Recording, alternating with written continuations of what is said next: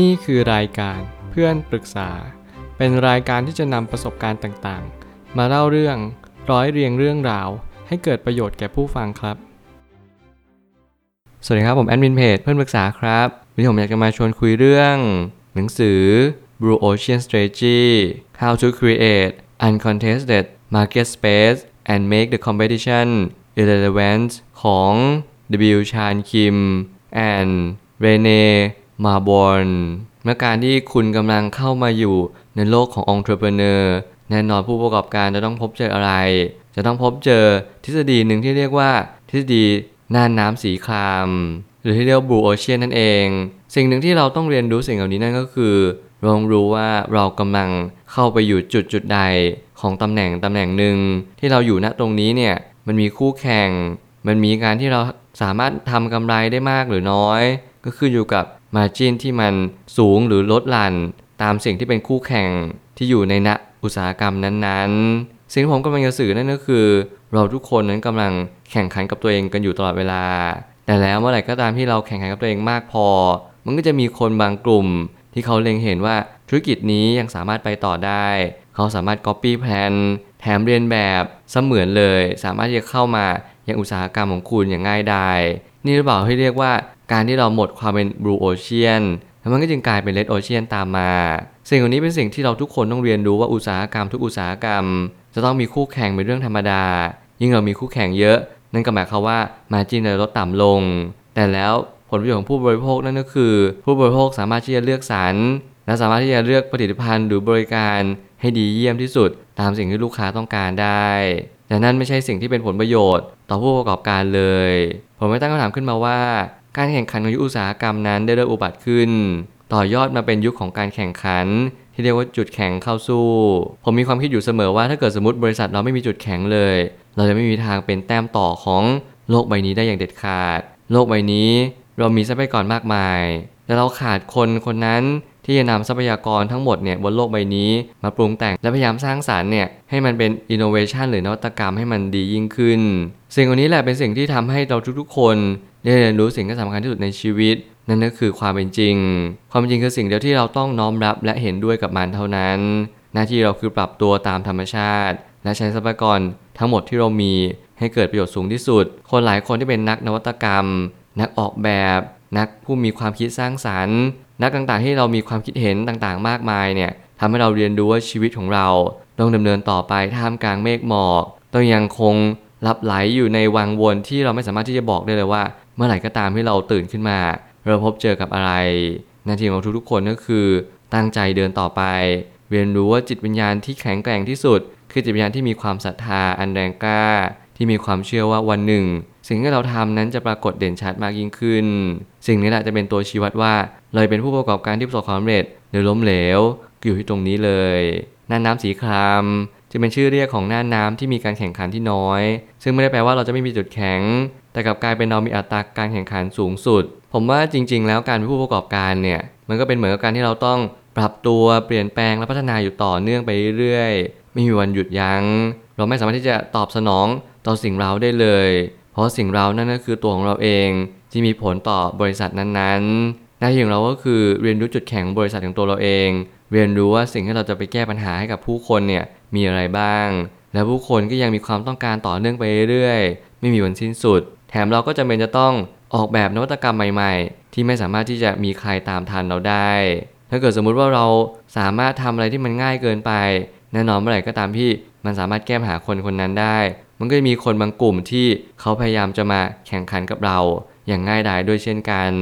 บางครั้งอย่างสิ่งที่เราเรียกทรัพย์สินทางปัญญา หรือ intellectual property เนี่ยเราไม่สามารถที่จะ เรียนรู้สิ่งที่สำคัญที่สุดได้เลยนั่นก็คือ บางครั้งการที่เรา copy งายเกินไป ทรัพย์สินทางปัญญานั้นก็อาจจะมีความคล้ายคลึงกัน รวมไปถึงสามารถรีเลทหรือเชื่อมโยง ให้มีการแข่งขันเกิดขึ้นมาได้ หน้าที่ของเราก็คือพยายามออกแบบให้ดีที่สุด ออกแบบให้ซับซ้อน มีเพียงเราเท่านั้นที่ทำได้ นั่นคือสูตรที่ประสบความสำเร็จที่สุด คุณอาจจะไม่ต้องเปิดธุรกิจอะไรมากมาย อาจจะเปิดร้านเบเกอรี่ที่มีสูตรความสำเร็จ อย่างเช่นการทำเอแคร์นั่นเอง ผมมีความชื่นชอบ เอแคร์เป็นพิเศษ แล้วผมเชื่อว่าธุรกิจนี้ดำรงอยู่ได้นาน เพียงเพราะว่าเขามีสูตรที่ไม่เหมือนคนอื่น ไม่ว่าคุณจะมีเอแคร์สักกี่ร้อยชนิด แต่คุณก็ต้องกินเอแคร์ในร้านร้านนี้เท่านั้น นี่เป็นความสำเร็จของธุรกิจธุรกิจหนึ่งที่ผมเชื่อว่ามันสามารถที่จะต่อยอด ต่อไปในน่านน้ำสีครามเนี่ยอย่างต่อเนื่องอย่างไม่หยุดยั้งมูลค่าของบริษัทเราจะขึ้นอยู่กับปรัชญาของบริษัทเป็นพื้นฐาน เพราะต่อให้เรามีกำไรมากมายในช่วงเวลาหนึ่ง แต่เราจะไม่สามารถยืนหยัดต่อสู้กับบริษัทอื่นได้ ไม่ว่าธุรกิจใดก็ตามและย้ำว่าไม่ว่าธุรกิจใดก็ตามเลย คุณต้องมีปรัชญาของธุรกิจและบริษัทนั้นๆ อย่างแน่นอน ถ้าเกิดสมมติคุณไม่มีปรัชญาเลยนั่นหมายความว่า คุณจะดำเนินธุรกิจไปตามอารมณ์และความรู้สึก คุณจะไม่สามารถตอบโจทย์ได้เลยว่า สิ่งที่คุณทำทุกๆวันนี้เนี่ยคุณต้องแก้และปรับปรุงอย่างไรได้บ้าง สิ่งหนึ่งที่คุณต้องยืนหยัดต่อสู้นั่นคือ วันหนึ่งที่มีมรสุมที่ซัดสายมายังที่ตัวคุณ คุณยังมีจุดยืนและยึดหลักปรัชญาที่คุณเชื่อมั่น มาตลอดเวลาหรือเปล่า การที่คุณก่อตั้งบริษัทหนึ่งขึ้นมา